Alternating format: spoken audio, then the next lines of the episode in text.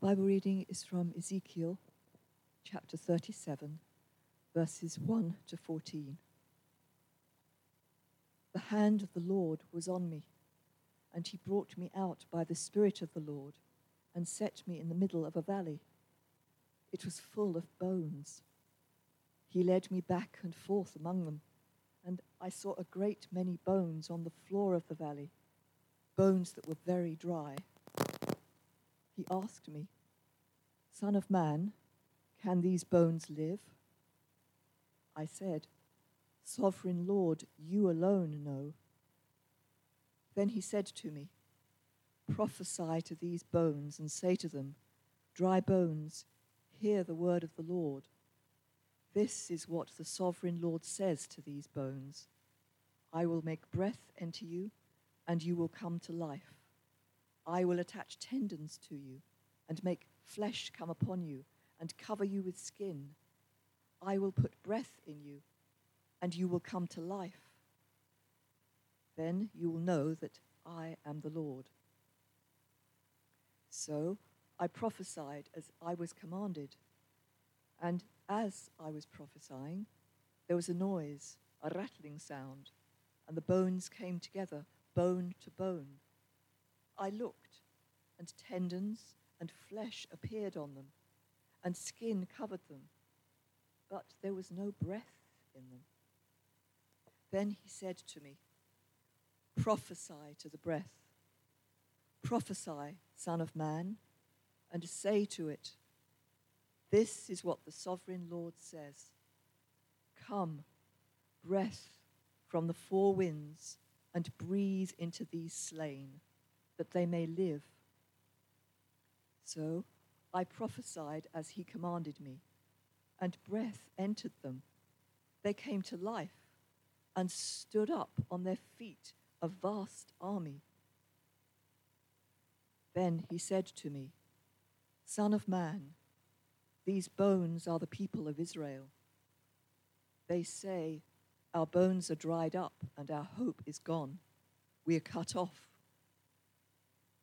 Therefore, prophesy and say to them, This is what the sovereign Lord says My people, I am going to open your graves and bring you up from them. I will bring you back to the land of Israel. Then you, my people, will know that I am the Lord when I open your graves and bring you up from them. I will put my spirit in you and you will live, and I will settle you in your own land. Then you will know that I, the Lord, have spoken, and I have done it, declares the Lord. Father God, we want to hear your word. We want to understand it, and we want to apply it to our lives. Please send your spirit now to be at work among us, we pray in Jesus' name. Amen. Well, our, our subject this morning is hope. That's what I want to talk to you about. Where do we look when all hope is lost? All of us will have had experiences of hopeless helplessness, won't we? Uh, financial hopeless helplessness, as an unexpected expense comes in and wipes out your savings or your uh, holiday fund uh, sets you back for months or even years.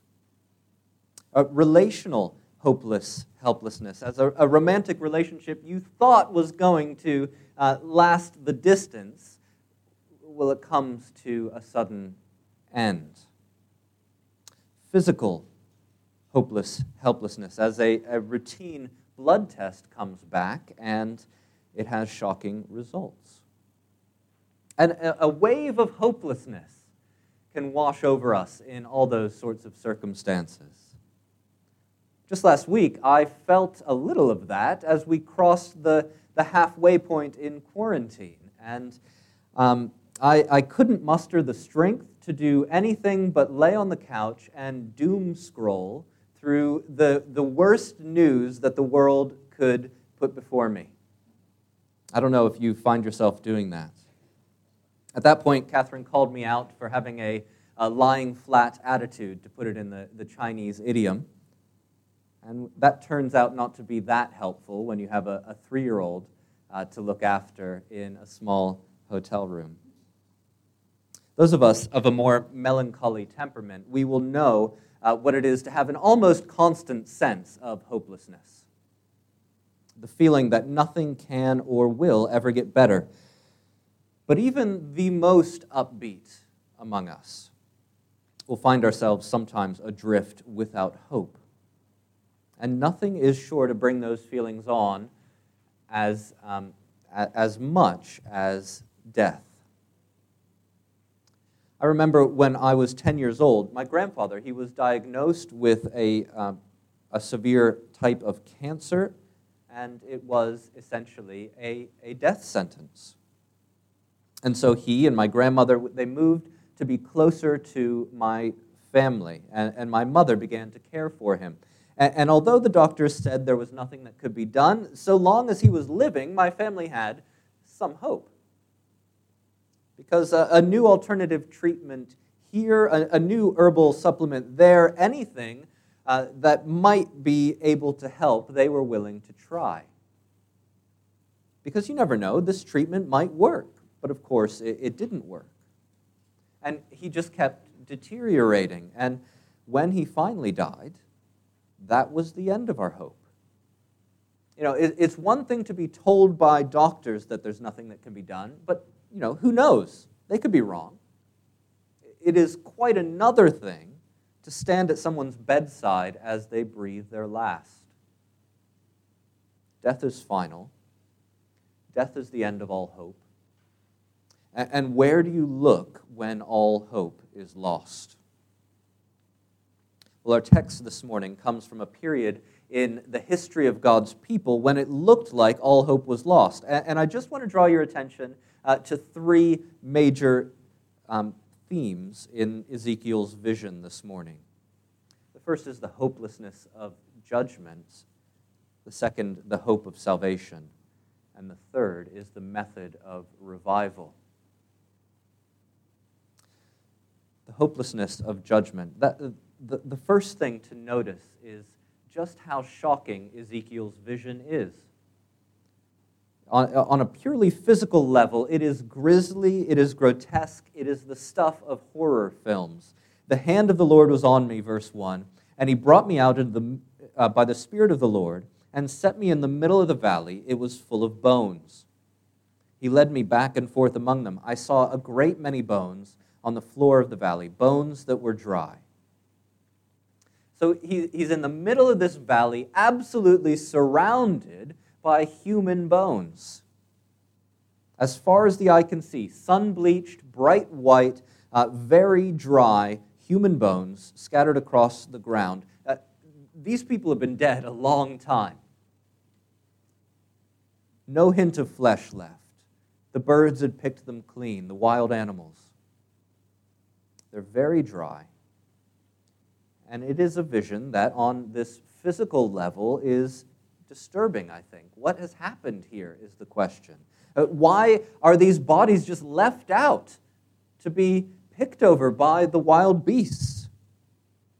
To leave the dead unburied is a sign of immense disrespect. Even the, the international human rights law says that enemy combatants need to either bury or uh, send the bodies of their enemies back uh, to their own countries. But for the people of God, it was more than just disrespect, it was a sign of God's judgment. For bodies to be left out in the elements without anyone to care enough about them, to, to gather them up, to carry them, uh, and to bury them, that is a sign of God's curse in the Old Testament. And so for Ezekiel, it was not only physical, uh, physically disturbing, but spiritually disturbing here's a field of people, a, a valley full of people that are cursed by God. And we're left to wonder who are these people? What has happened? But we don't have to wonder for long because the explanation is in verse 11. Then he said to me, Son of man, these bones are the people of Israel. They say, Our bones are dried up. Our hope is gone. We're cut off. And immediately we see that the valley of dry bones is uh, this symbolic vision which is showing the spiritual state of the people of Israel. The, the people of Israel, God's people, they're very much physically alive, but according to this vision, spiritually dead. And a few decades earlier, Ezekiel had witnessed this death.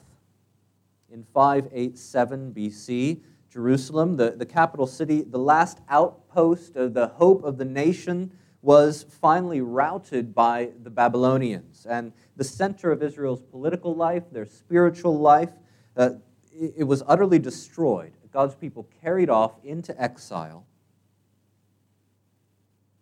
And that is where they were to live, if you could indeed call it living, as the conquered slaves of a strange people in a strange land.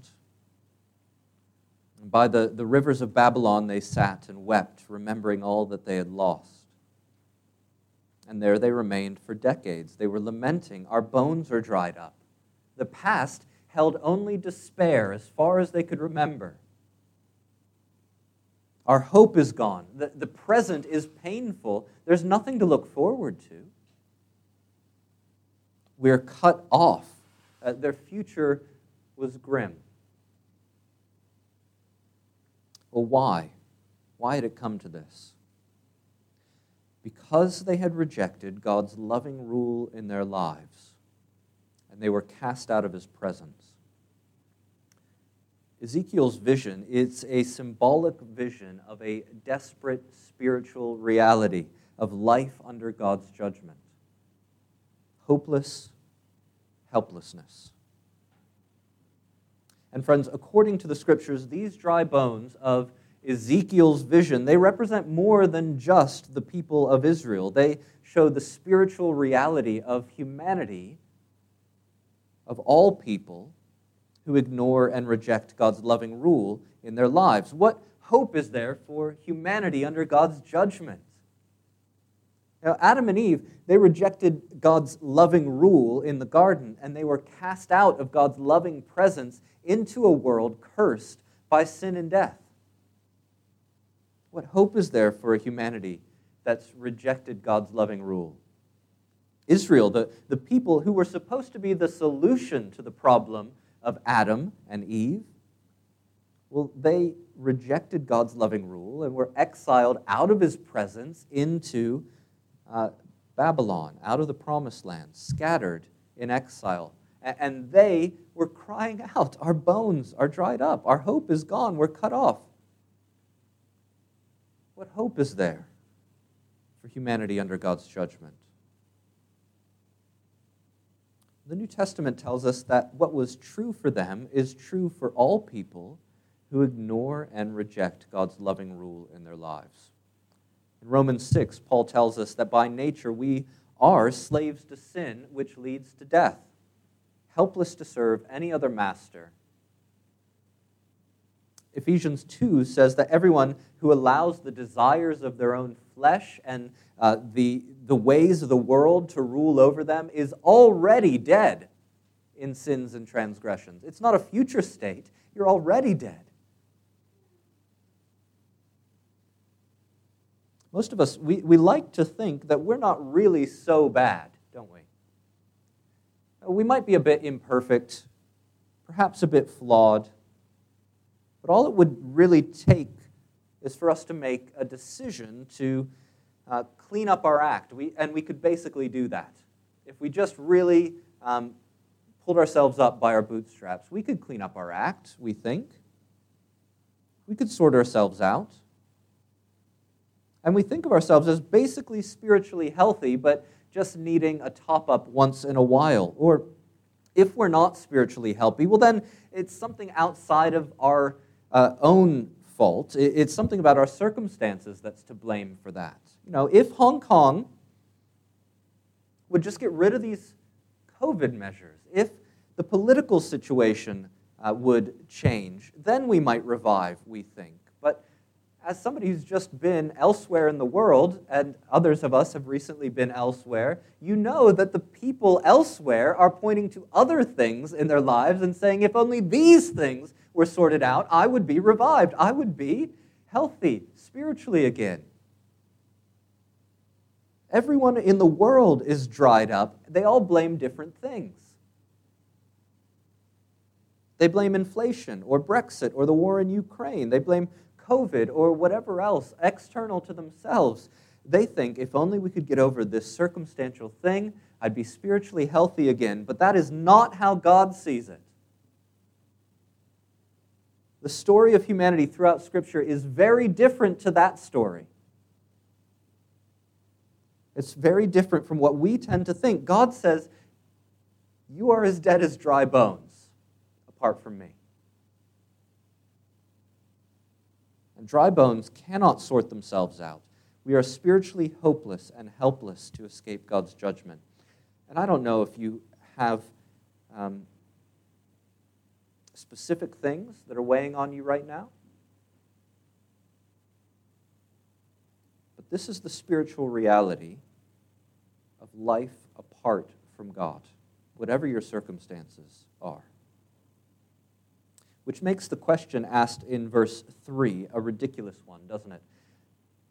He asked me, Son of man, can these bones live? What a ridiculous question that is. The answer is, of course, no. Dry bones, long dead. People who've been dead for mere minutes, maybe with the, the right sort of medical treatment, they can be shocked back to life and, and brought back and, and breathe again because uh, they haven't been gone for very long, but dead, dry bones, no technique can help them. And yet, Ezekiel knows the one he's speaking to, and he answers far more humbly than we might. I said, O sovereign Lord, you alone know. And that is a good sort of answer when you're talking to God. You alone know. You alone can tell me. You alone can help. Which leads to the second major thing of this passage the hope of salvation. For as we read the passage, there does seem to be hope. Verse 4 Then he said to me, Prophesy to these bones and say to them, Dry bones, hear the word of the Lord. This is what the sovereign Lord says to these bones I will make breath enter you, and you will come to life. I will attach tendons to you, and make flesh come upon you, and cover you with skin. I will put breath in you, and you will come to life. Then you will know that I am the Lord. I don't have anything more than a high school anatomy class to really draw on, but I, I understand this to be uh, the complete reversal of the decaying process. Um, just as the, uh, the bones are all that's left at the end of decay, uh, here there's what started with. And then um, the tendons form, and, and then the flesh covers over, and then the skin. I, it, for whatever reason in my mind, I have the, the um, uh, film Raiders of the Lost Ark when the Nazi opens the ark and his face melts off. Well, this is the reversal of that. You play that in reverse, and that's what happens here. Ezekiel is simply to speak to the bones, to proclaim to them what the Lord will do he is to declare that the Lord will attach the tendons to the bones, to cover the flesh, then the skin. And finally, his, put his life giving breath into them. Now, the word translated here as breath, it's the same word translated as wind in verse 9, as spirit in verses 1 and 14. And so, as God's breath, his life giving spirit, is poured out, that is how these dry bones will again live. And so Ezekiel does, as he's told, he speaks the message that God has given him. And as he does, something amazing begins to happen. Verse 7 So I prophesied as I was commanded, and as I was prophesying, there was a noise, a rattling sound, the bones coming together, bone to bone. I looked, and tendons and flesh appeared on them, and skin covered them, but there was no breath in them.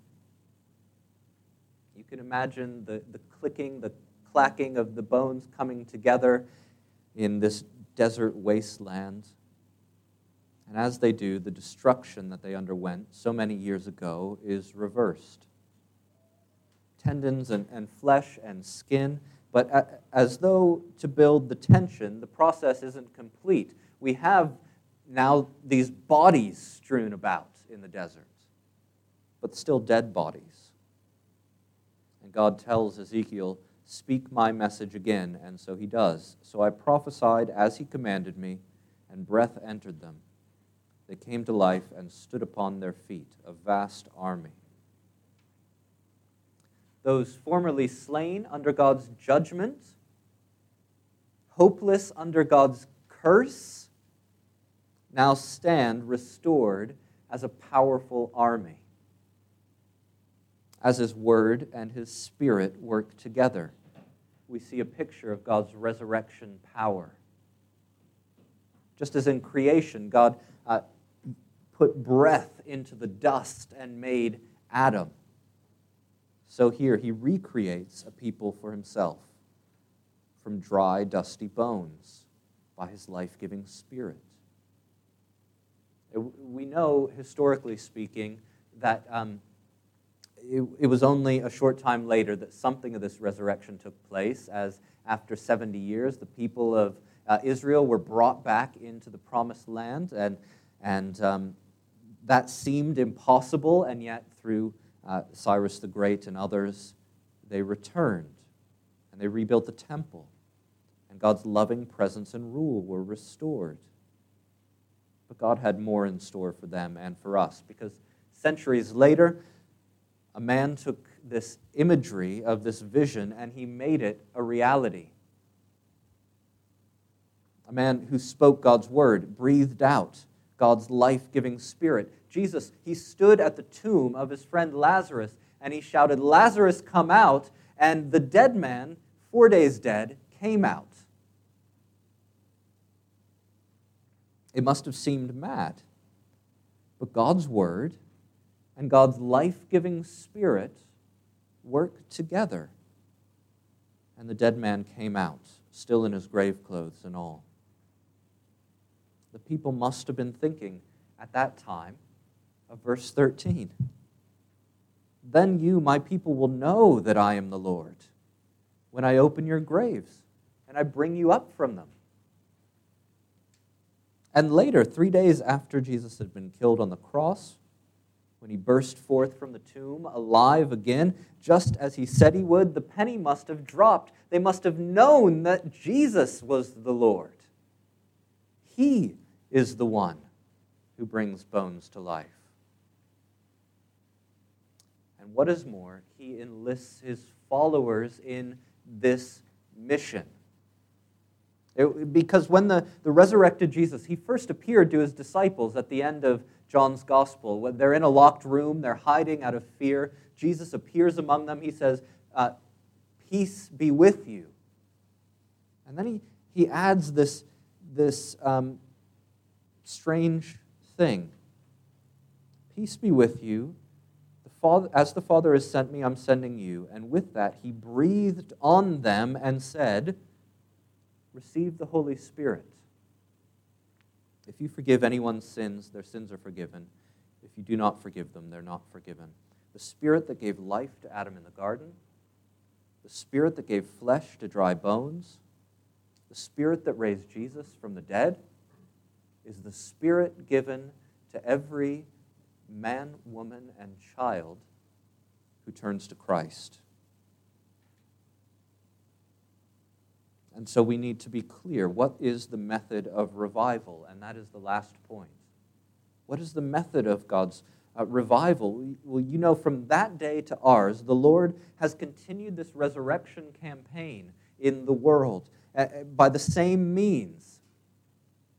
Everywhere that his message is proclaimed, the message of Jesus Christ uh, killed on the cross for sin, raised by God's power, uh, and, and risen uh, to the right hand of the Father. Everywhere where that message is proclaimed, the Spirit works to raise spiritually dead people.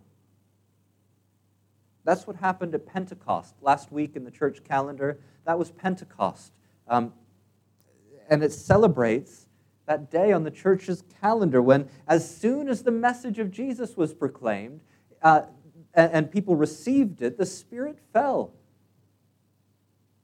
And thousands of people were given new life, new hope, new joy. And so I want you to imagine, if you would, the, the people that you know who are least likely to become Christians, to be interested at all. Who is least likely? The, the disinterested family members, the disgruntled colleagues, the, the Hindu, the, the Muslim, the, the atheist friend, or perhaps it might be, it might be you. You might think, I'm a hopeless case. It might seem impossible, but God has done the impossible before. That's the point of this. God gives life to dry bones. And if you feel like you could use some hope, if you feel like the weight of God's judgment is on you this morning, if you think, hey, that new life and joy and future offered by Jesus, that sounds pretty good. Well, then perhaps God's Spirit is breathing on you. Perhaps the tendons and the flesh and the skin are beginning to form, and you're beginning to turn to the only one, the sovereign Lord, who alone knows how to revive you. So, if this is how God works to revive, what should we do? Well, just a, a few quick thoughts. First, if that is how God revives people, then you should look around and see uh, dozen plus people, more than a dozen people, who have been revived, have found new life. They're living testimonies to the power of God's word, and you're seated near them. You could speak with them, you could hear about what He's done for them and in them. Speak to them. If it really is the case that humanity is dead and dry bones eh, because of sin, and the, the Spirit revives, then every Christian person you know has a, a miracle story to tell. And you have one to tell. Secondly, starting right now, I want you to make hearing God's word on Sunday a, and pro- probably, possibly other days, but certainly on a Sunday, the priority of your week. If you are only going to be raised by the Word acting with the Spirit's power in your life, then if you are not making this a priority, this uh, being in church, hearing God's Word, then you are not where you need to be. Church has to be the top priority in our, our weekly list, or among the top priorities, both for us and for our families. That might mean that we need to move other things out of our lives. That might mean we actually need to physically move to be able to make it. But if this is true, if what Ezekiel sees is true, it's got to be the priority. Lastly, we need to start building platforms for others to hear the gospel. That's all we need to do as a church. We don't need to resurrect people. We don't need to, to try to pump life into dead, dusty bones. We just need a platform for the gospel to be heard. And the more platforms where the gospel is being heard, Sunday mornings, uh, maybe Wednesday evenings, but uh, outreach groups where the gospel can be proclaimed, um, whatever things we can do to get this word out, that is where we should expect to see God's resurrection power at work and where we will see it at work. So, what are we going to do? What are you going to do? What are the platforms that we can do as a church together? That's what I'm interested in hearing. That's what I'm interested in taking forward this summer and into the year ahead. I will put my spirit in you, and you will live. I will settle you in your own land then you will know that I, the Lord, have spoken, and I have done it, declares the Lord. When we see people coming to life, we'll know that the Lord has spoken. Let's pray. Father, we trust your promises are good. We trust that your word is true. We know, many of us here this morning, we know the life giving, spirit renewing power of your word. And Lord, we long to see that word going out and reviving others, delivering other people from judgment. Lord, please would you help us to arrange our lives in ways that we can hear that word when we, when we are dry and dusty, and that we can help others to hear as well? Please give us creativity and insight and wisdom into how best to witness for you in this world. We pray in Jesus' name. Amen.